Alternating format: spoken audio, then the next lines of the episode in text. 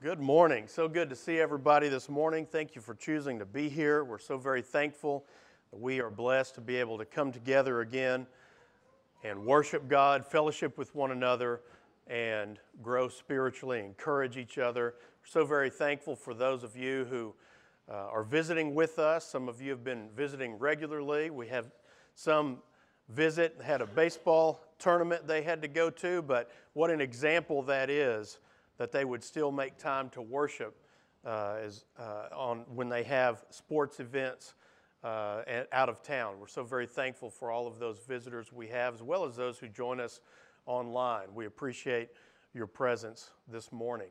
We are continuing in our study that we just started, our new series, After I Believe. In other words, after I become a Christian, what should I believe? What should I do? Who am I supposed to be? We talk a lot and often, and we should and always will talk about how to become a Christian, but we also need to spend time talking about, well, what do I do after I become a Christian? And that's what we want to spend a few weeks on. And this morning, we're going to look at prayer. Now, in recent weeks, we've talked about prayer a few times, from the Bible class to some of the sermons, and I thought, wow, I didn't realize we were going to be, when I planned ahead, I didn't realize we'd be hitting on prayer kind of here close together in some different times together. And then I thought, well, what's wrong with talking about prayer a few times? We probably need that. I mean, maybe that's what God wants us to do, is spend a little extra time talking about prayer. It's not like you can only talk about it once a year or once every few years. We need to hear things from Scripture, spiritual disciplines like prayer. We need to hear that often, because isn't it one of the first things to go in our busy lives? That alarm goes off and we hit it, and 10 times later, after we've hit it for just 5 more minutes, then finally we jump up and we're in a race and in a rush, and then the whole day is like that until we pass out at night to just repeat again. Where was the time that we spent in prayer? Oh, I did that when I was waiting in line, at the store, at the drive-thru, when I was on the way to drop off the kids. Well, you can pray in those times, but don't we need time that we dedicate and devote an extended period of time without the hustle and bustle, without having to watch traffic and other things, to spend time with our Heavenly Father? Prayer is essential to the Christian life. And yet, as I said, it's unfortunately one of the first things to go in our lives. So I want us to think about this and study this. And one of the, probably the best place to go is the one who we are, thankful for, our Savior, Jesus Christ, who teaches us how to live after we believe. And He taught us a model prayer in Scripture. So I think if we're going to learn about prayer, that's definitely one of the places we need to go, to see what does our Savior, the Son of God, teach about praying to God our Father. So turn with me to Matthew chapter 6. But let's think, first of all, before we read this passage, I want you to think about what you're not going to hear Jesus say when it comes to prayer. He's not going to say in His prayer, in His model prayer, in His teaching anywhere on prayer, Jesus doesn't say anything about us being in a particular place, does He? He doesn't say you have to be in a certain spot to pray or else you can't pray. He doesn't say you have to pray on a specific day at a specific time, or certain times of the day on certain days, or whatever it might be. He doesn't say anything about that, does He? Jesus doesn't say anything about how we should dress when we pray. He doesn't say anything about whether we should sit or stand or kneel or lie down. He doesn't talk about those things when it comes to prayer. Jesus doesn't say anything about whether we should close our eyes, bow our head, look up, lift our hands up. He doesn't say. Because those things, we can talk about that and all that, but that's not what He's concerned with. What He's concerned with is the heart of prayer. And that's what He's going to get at here in Matthew chapter 6, and what we have called the Lord's Prayer, the model prayer. So I want you to hear what he doesn't say, and then most importantly, what he does say about prayer. Let's read this together, verses 7 through 13. And when you pray, do not keep on babbling like pagans. This is before he gets into what we call the Lord's Prayer. For they think they will be heard because of their many words. Do not be like them, for your Father knows what you need before you ask Him. This then is how you should pray. And then He gives us His model prayer, His example prayer. Our Father in heaven, hallowed be your name. Your kingdom come, your will be done, on earth as it is in heaven. Give us today our daily bread, and forgive us our debts, as we also have forgiven our debtors. And lead us not into temptation, but deliver us from the evil one. So this prayer is often called the model prayer, the example prayer. In Luke's account, in Luke 11:1, he actually says that the disciples came to Jesus and said, Lord, what? Teach us to pray. Teach us to pray, because they looked at John's disciples, those who followed John the Baptist before Jesus came, and he had taught them about prayer. They said, Lord, teach us to pray. And so this is what Jesus did, what he told them to teach them how to pray. Now, Jesus didn't intend for this model prayer, this example, to be repeated word for word and to just be said over and over again. There were Jewish prayers like that. Perhaps John taught them to pray in a similar way. But that's not how Jesus is doing this in this new covenant era, now that Jesus has come and His teachings to fulfill the Old Testament, to bring the gospel, the good news, and this new covenant ushered to us. This is what He says how we are to pray. But He doesn't say it in a way, pray these words exactly every time. Repeat this prayer, because that means we couldn't pray for anything else. Instead, He's showing us, here's how to pray. Here's an example. Here's what to pray about. Here's the heart of prayer. Pray like this, Jesus says. And so we find in His model prayer 7 insights that I want us to look at about prayer. 7 insights about prayer. And the first one is we see that prayer is intimate. Prayer is intimate. And so that's what I mean when it comes to, can you pray when you're driving to work? Can you pray in those quick moments? Certainly, absolutely. But we also need to make sure we're making time for intimate prayer with God, focused, intentional, for a period of time where we can really dig in and pray with God. Look at what Jesus said. He just begins by, our Father. Why is that an example of intimacy in prayer? Because notice Jesus says, our Father. See, He's saying, you as a follower of Christ, as a Christian, you have access to God Almighty, God the Father. He's your Father when you've become a Christian. When you've obeyed the gospel and you've put on Christ in baptism, you're a child of God. He's your Father. And you're saying, our Father. Now, you may have heard that the Aramaic word Abba, which Jesus said on the cross, is used. It was uncommon to use this for God among the Jews before now. So the Jews heard this and they heard something different. Does that make sense?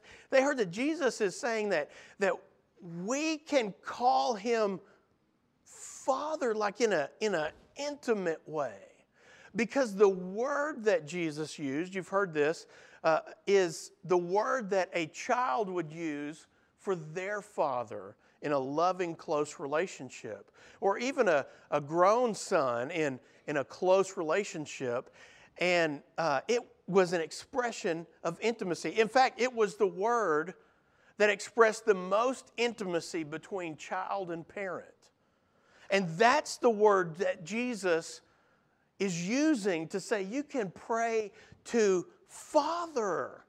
And they heard that. See, we don't use Father too much like that. We say Dad or Daddy or something like that, right? But to them, when they heard that Aramaic word, they said, wow, you mean we can talk to him like that? And so you've probably heard it said that that's equivalent to daddy. So, and I think, and that's not wrong, but it's a way for us to understand in our language today the way that makes sense to us, because that conveys intimacy. Where you say, Daddy, I need to talk, right? Can we talk for a minute? And that openness that a child in an ideal, healthy relationship should have with their parents, okay? That's what Jesus is communicating. Now, there's another side, there's a caution to that, because Jesus isn't saying, go start praying to God and say, what's up, Pops? He's not saying this casual, irreverent way. That's not what he means. So we have to be careful. We understand just because that could be an equivalent to the way we would say daddy, it doesn't mean casual, like give me high five or something like that. There's still a respect and a reverence there, which we'll look at throughout the rest of what Jesus teaches us. Does that make sense? So he's pointing to the intimacy, but there should always be the proper reverence and respect for God, which children should have for their parents as well. Okay, so let's continue. So after you become a Christian, you have that kind of access to God, and Jesus is teaching that there's this new level of intimacy that you have when you pray to your Father, our Heavenly Father. And that's the next one, expectant. That when we pray, we can have an expectancy when we pray, because where does he say God is? Our Father is in heaven. So what is he saying? He's saying you're praying to this Heavenly Father who you can have a close, intimate relationship with. You can talk real to him, open with him. You can tell him what you need to tell him. But remember that he's in heaven. What does that mean? That he is sovereign God, Almighty, Creator God. That you're praying to the God of the universe. You're praying to the Heavenly Father. He's God who is able. And this Father in heaven, the Creator God Almighty, hears you, wants to hear you, and he cares about what you're praying about. And he is in heaven, meaning he is all-powerful. He's all-knowing. He's all-loving. And he does act. God answers prayers. Okay? And that's what Jesus wants us to understand. So God can do something. He can act. Your dad may not be able to do everything you'd like for him to do, right? At least right now, because you want everything now. We kind of do that with God. But our Heavenly Father, this is God who's done every miracle throughout history. Go through the Old Testament and the New Testament, any miracle. This is God who has acted throughout history. This is God who spoke, and it came into being. That's who we're praying to. And we can pray to him in the most intimate way. Next we see that Jesus says in his model prayer, hallowed be your name. Now that gets to the reverence that we need to have for God at all times. There's intimacy, but there's always reverence for God. Now, more modern translations might say, may your name be kept holy, or help us to honor your name. And that's a way of helping us to understand hallowed, because that's not a commonly used word anymore. Hallowed be your name. And that means we want to keep your name holy. We want to have the greatest reverence and respect and regard for you at all times, because God's name means something. It says something about his character, about who he is, about his being, about his nature. And we want to show proper reverence to God. Our prayers should be intimate, like a child talking with his father in a loving relationship, but not casual. They should be open and honest, but not disrespectful and careless. Does that make sense? That's what Jesus is showing us here, teaching us here, hallowed be your name. May your name be kept holy. May we revere you and hold you up in the highest regard. So we are to revere God, and that means that reverence is, what it means is honor and respect that is deeply felt and outwardly demonstrated. So don't say you love God and hold Him up and you praise God and God is almighty and I revere God and respect God, and then we come over here like you seem like on every TV show was OMG, right? They say it all the time. I don't know. I'm sure it's been around forever, but I think all those home improvement shows started because they walk in and the house is all brand new. What do they say? And they say it over and over and over again. And now it's on all, you know, it just, are we having a proper reverence for God in our thinking and the way we talk about Him, the way we hold Him up high and respect that God's name and who He is the highest regard in our lives, right? Now, Jesus is talking about in prayer. We want to always hold Him up in great reverence. And then we see submitted. When Jesus says, your kingdom come, your will be done. Your kingdom come, your will be done. Do you see the submitted disposition that we take there? In other words, we're saying, Lord, we don't want you to come and bend to our will. Isn't that how we just kind of default start praying? Lord, here's what I'm doing. Will you bless that? Is this okay with you? Will you put your blessing on this? I'm already going to do it, by the way, no matter what you say, because I'm going to do what I want to do, and now I'm going to pray and ask you to bless it. That's not the way we pray, submitted to God. God, you tell me what I should be doing. You tell me what decision to make. You tell me how to live and what choice to make. I'm submitting to your will. And so a congregation says, Lord, you tell us, you guide us. It's not what this person wants or that person wants or what money wants or anything like that. Not anybody's agenda. It's, God, what do you want for us to do? You guide us and lead us. Let us get into your will, into your purpose. We submit to that, to your guidance. So when Jesus is saying, pray that God's kingdom come, He was praying before the kingdom came, which was when Jesus died on the cross, after He was resurrected, and then what do we see in early in Acts? We see the establishment of the Lord's church, right? In Acts chapter 2. That was the fulfillment of your kingdom come.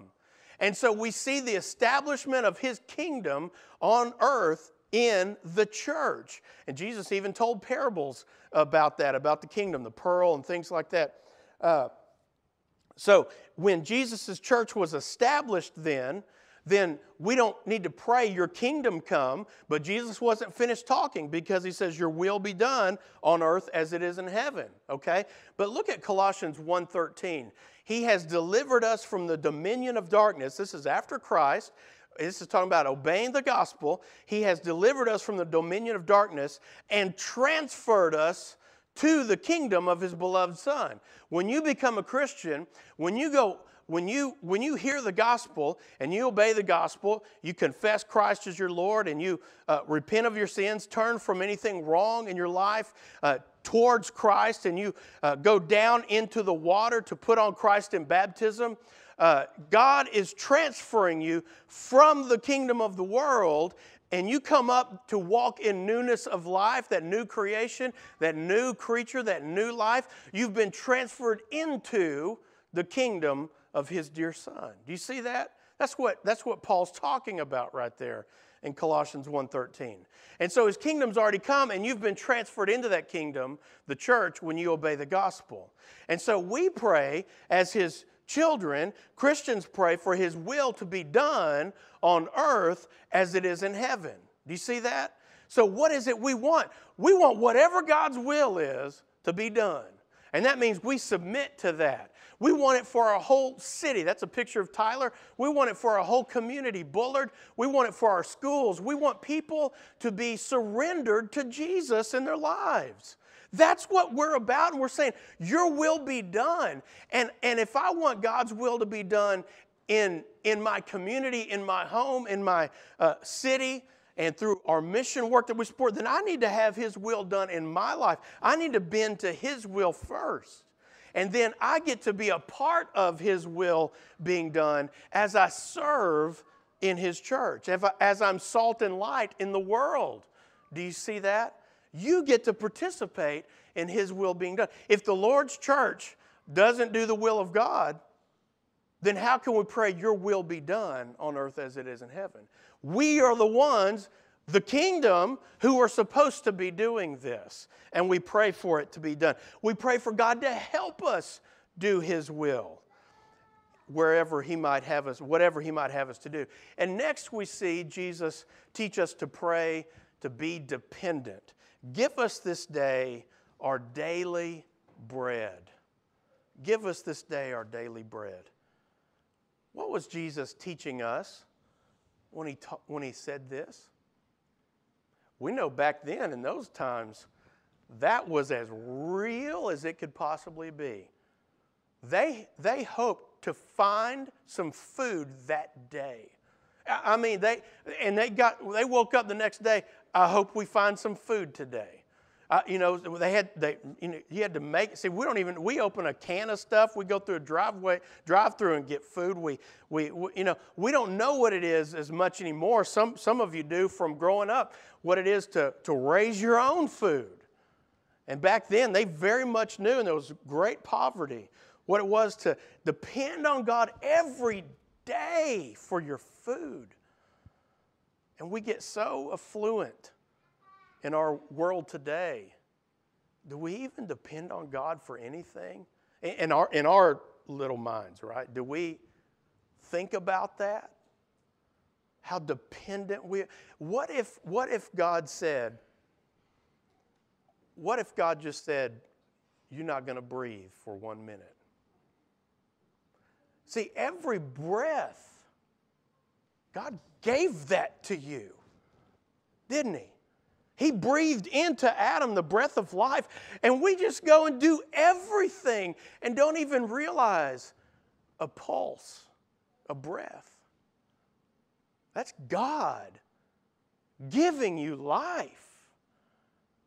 And yet we, so Jesus is helping us to understand, realize how dependent you are on God for everything in life. Not just your daily meals, but your breath, your health, your life, everything that you have. And we need to depend on God. God, please help me as I raise my children. Help me to be a better husband. Help me to be a better wife. Help me on my job to do what you would have me to do. Help me in the things that I do. Help me to provide better. Help me to do better. Help me to be more outgoing and start conversations with people about faith. Help me to serve better. Help me to be a better light in this world. I depend on you because I can't do it by myself. There's a lot of people that have done a lot of things and it looks like success and we think, wow, God must be really blessing them. And maybe He is. But how do you know that's what's happening? You can do a whole lot of things that are not according to God's will, can't you? And they can look through our eyes of our human worldly eyes, they look like success. But that might not be what's really happening if you knew the whole story. That might be them doing whatever it is they want to do, and they're no way dependent upon God or submitted to His will. So we pray in a way to God to ask for His blessings, for our needs, to help us in all our different ways. We pray in a way that, not in a way that demands, God, give me what I want. Bless me with this. But in a way that depends on Him. In the Bible class this morning, Kevin taught about humility. See, that's the difference. Are you praying to God to demand? Are you praying to God in humility, submitted to Him, depending on Him? That's the position we need to take in life. And then next we see honesty, where Jesus says, forgive us our sins as we have forgiven those who sin against us. He teaches us to pray for forgiveness. But what's the catch? See, I've heard the quote that some people say, everyone thinks forgiveness is a wonderful idea until they have someone to forgive. Oh, yeah. until it's your turn and you got to forgive somebody, then all of a sudden, not so great of an idea, right? Why? Because it's hard sometimes. And that's the last thing we want to do, and it can take us a while to be able to do that. And that's another thing we need to pray. Help me forgive others. But Jesus is clear. You have to forgive if you want to be forgiven. If you don't forgive others, you cannot be forgiven. And in fact, right after the Lord's Prayer, right after his model prayer, look at what he says right after that in verses 14 and 15. For if you forgive others their trespasses, your heavenly Father will also forgive you. But if you do not forgive others their trespasses, neither will your Father forgive you your trespasses. I wonder if Jesus has given them this model prayer, this example, pray like this, and then he gets to that part and he's got some more things to say, but he knows they're going to be stuck right there on the forgiveness thing. So let me say some more about it. I don't know, but why did he go back and add more after the example prayer? I wonder if it's because he needed to make sure it got through these hard things and these hard things in our lives, right? He's like, look, let me repeat myself. You need to pray about this, and here's why. Because you have to forgive, or your heavenly Father, who you've been praying to, isn't going to forgive you. And there's a lot of passages about that in Scripture. Now, Jesus takes, we see, forgiveness very seriously, and it's something that needs to be incorporated in our daily prayer. You may need to pray for a long time for God to help you forgive somebody. Now, you better get there, because it's a salvation issue. But it may take you a while, and you need to be in prayer about that, because you know what Scripture says. And we need to pray for God's forgiveness. He wants to forgive us. Of course he does. He sent us his Son. Now, another thing is, because we're talking about honesty, look at this. God knows what sin is in your life. You see, you can't pray to God and play games with him and trick him, right? He knows what you did. He knows what's in your heart. He knows what's going on. He knows when you're acting like that didn't happen, or like you don't do that, or you didn't do. He knows. And so we can't pray to God and think, oh, I got him fooled. They tried that in the garden and it didn't work, right? It didn't work back then, and it's never worked since then, because it doesn't work, because he's God. You can't trick him. You can't play games with him. So what does that mean? You go to Abba Father and you say, I need to talk to you because I got some junk I need help with. I messed up. I did it again. And you go and you talk intimately with your Father, your Heavenly Father. Heavenly Father who can do something about it in your life, who has sent his Son so you can have that forgiveness. He said, well, he knows. He needs you to talk to him about it. More so than he needs it. I mean, he wants it. You need it. Confess your sins, right? You need to go confess to God. You don't have to go, confession, you don't confess to somebody because they have some kind of position. You can confess to your brothers and sisters if you need somebody to talk to somebody and pray. Sometimes you need to confess publicly or to some people. But you confess to God and say, here's what's going on in my life. I've messed it up. I need to talk to you. And that's what he wants. And that's why he's talking about that intimacy. So now next we get to humility. What do we learn about prayer? We learn that it's done in humility, as Kevin taught about this morning. Jesus concludes the model prayer with, and lead us not into temptation, but deliver us from evil. Some translations say, deliver us from the evil one. Whether it's deliver us from evil or deliver us from the evil's coming from the evil one. So, you know, it's just a translation question there, whether or not it's referring to Satan. But it is, because the Scripture talks about the evil one all throughout Scripture. But all of these temptations are designed to pull you away from Jesus. And you're praying, don't let temptation pull me away from you. Don't let me go there. Prevent me from new sin, and help me in the sin that I'm in. Forgive me for that, and help me from new sin that I hadn't committed. Help me from going that way again. Help me from doing that thing again. Help me from saying that again.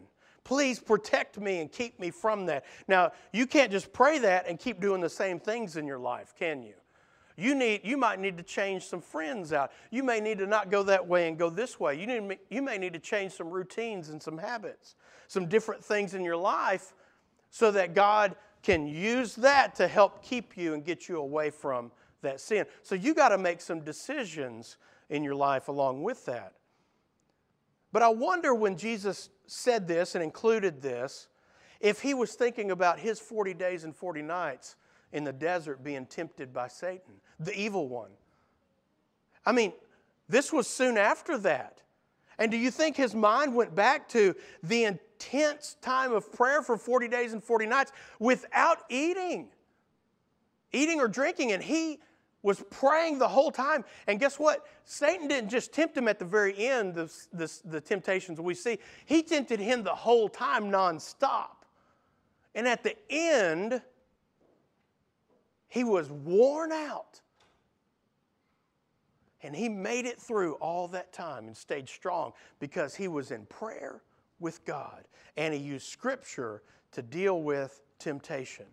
So we need to be humble, and again, you can't trick God and hide things from God. We need to be humble and say to God that I know what gets me. I know what temptations get me. You know what they are too.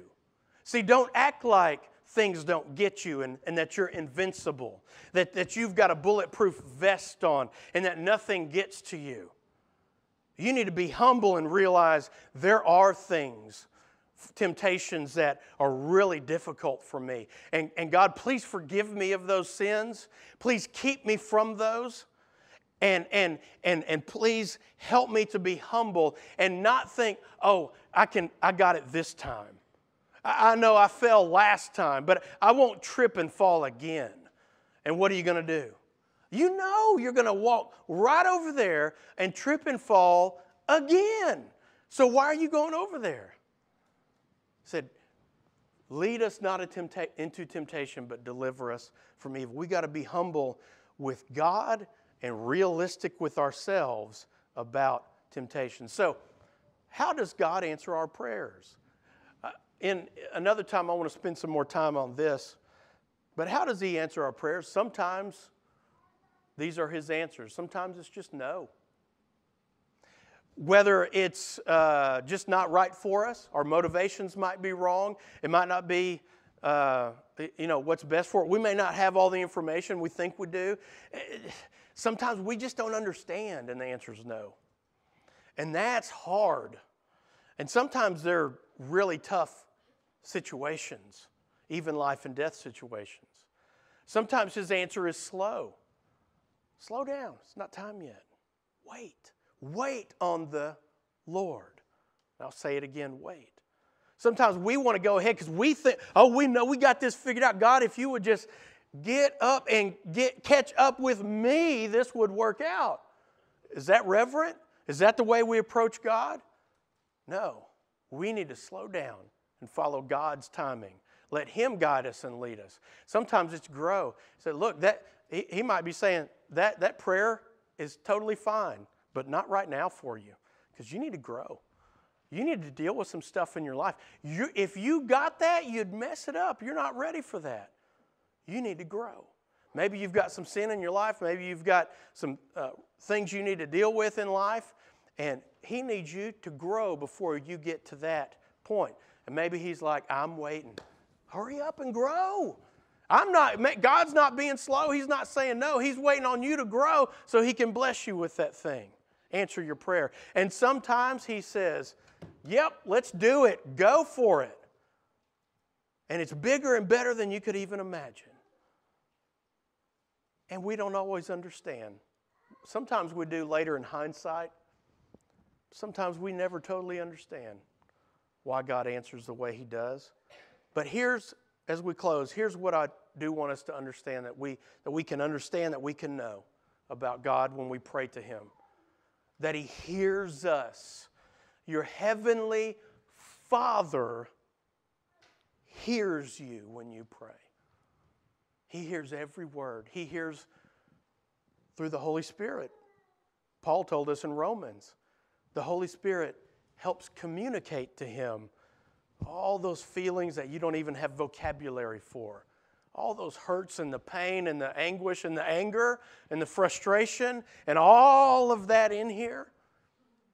He hears that too. He knows what you're saying. He knows what's in here. He knows what you're dealing with. And he cares about you. He cares about the situation you're praying about. He desperately cares about that.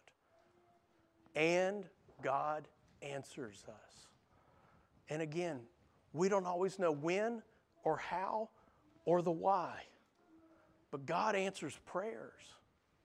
And he shows us who he is and that he answers prayers because he sent us his own son from heaven to hang on a cross for us so he could show us how much he cares for us, how much he hears us, how much he loves us, how much he wants us to be saved and wants us to know him and be in a relationship with him and be in an intimate relationship with him, that he sacrificed his son on the cross for our sins so that we can be saved and have salvation, so that we can be with him.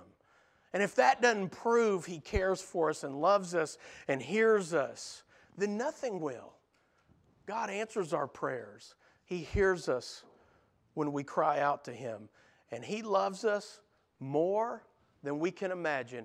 And he loves those you're praying about and that situation you're praying about. And you wish it would be answered in the way you're praying. And he hears you. He cares about all of those people too. And their situation in their lives that you're praying about. He cares about that too. And he hears you. And you keep praying for that. Don't give up. And pray for God's will to be done on earth as it is in heaven. Maybe you need prayers this morning. Maybe you want us to join in with you on some prayers in your life.